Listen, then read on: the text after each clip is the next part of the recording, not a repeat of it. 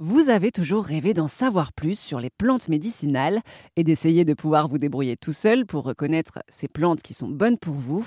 Elisabeth Berger est herboriste dans le Jura. Elle organise l'été des visites de son grand jardin de 500 mètres carrés qui est rempli de toutes sortes de plantes qu'elle cultive. Elle concocte aussi tout un tas de mélanges dont elle a le secret.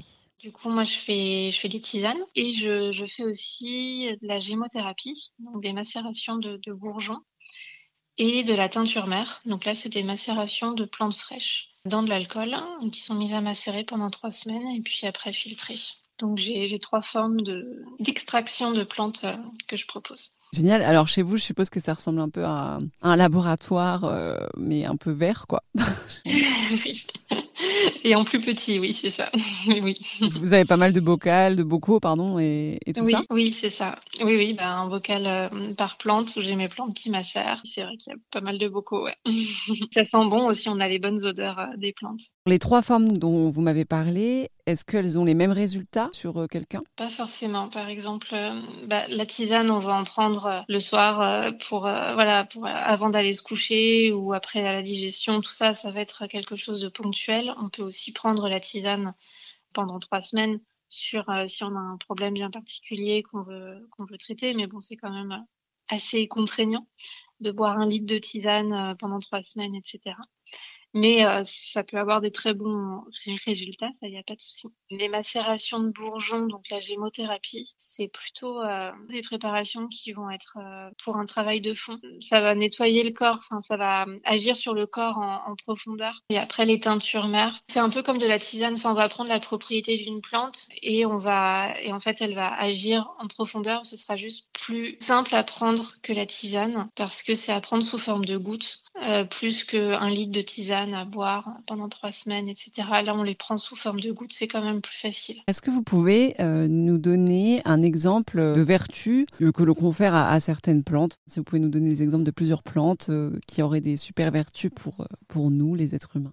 Oui, bah après, il y a les plantes qu'on a dans nos jardins, tout simplement. La mélisse, la mélisse, c'est une très bonne plante qui aide, qui aide après le repas, qui aide à s'endormir aussi, qui est voilà, on, le sent quand, quand, on la boit, elle est très agréable au goût, elle est fraîche, elle, elle, a une saveur un peu citronnée aussi, ça va faire tout frais et ça va aider à la digestion. Ce genre de plante, la camomille, euh, on sait bien, bah voilà, elle aide à dormir, mais elle aide aussi à digérer, elle aide, elle aide aussi pour les douleurs. Il y a plein de plantes euh, très connues comme ça, très simples euh. Et du coup, vous, vous faites, vous faites aussi pousser des plantes dans un jardin, dans votre jardin à Publi. Oui, c'est ça. Moi, je cultive euh, sur 500 mètres carrés. J'ai une trentaine de plantes euh, différentes. Puis j'en cueille aussi euh, autour. Là, j'en cueille une, dizaine. On a une biodiversité ici qui est assez, assez riche. Donc, du coup, c'est super. C'est du sureau, des aubépines, des frênes, des bouleaux, des plantes de chez nous, des sapins aussi.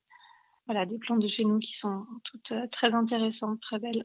Et l'hiver, là, vu qu'on est en hiver, il y a quand même des choses qui poussent? Non, les plantes se reposent. non, après, il y a quand même les racines qui sont intéressantes. Et euh, du coup, c'est quand même la période des racines. Donc euh, là, ça va être euh, le radis noir, ça va être la valériane, les bardanes, ce genre de plantes qui sont les pissenlits, qui sont intéressantes pour leurs racines, vu que toute l'énergie de la plante, elle est, elle est plus dans les feuilles, elle est plus dans les fleurs, elle est retombée dans la terre.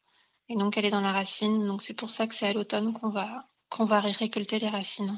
Et ces racines-là, elles se consomment comment? Le radis noir, on peut en manger. C'est une très bonne plante médicinale aussi. On peut en manger en salade, tout ça. Et après, le reste, ça va être en tisane ou, ou en teinture mère. Si les préparations à base de plantes d'Elisabeth Berger vous intéressent, il est possible de se les procurer sur Internet.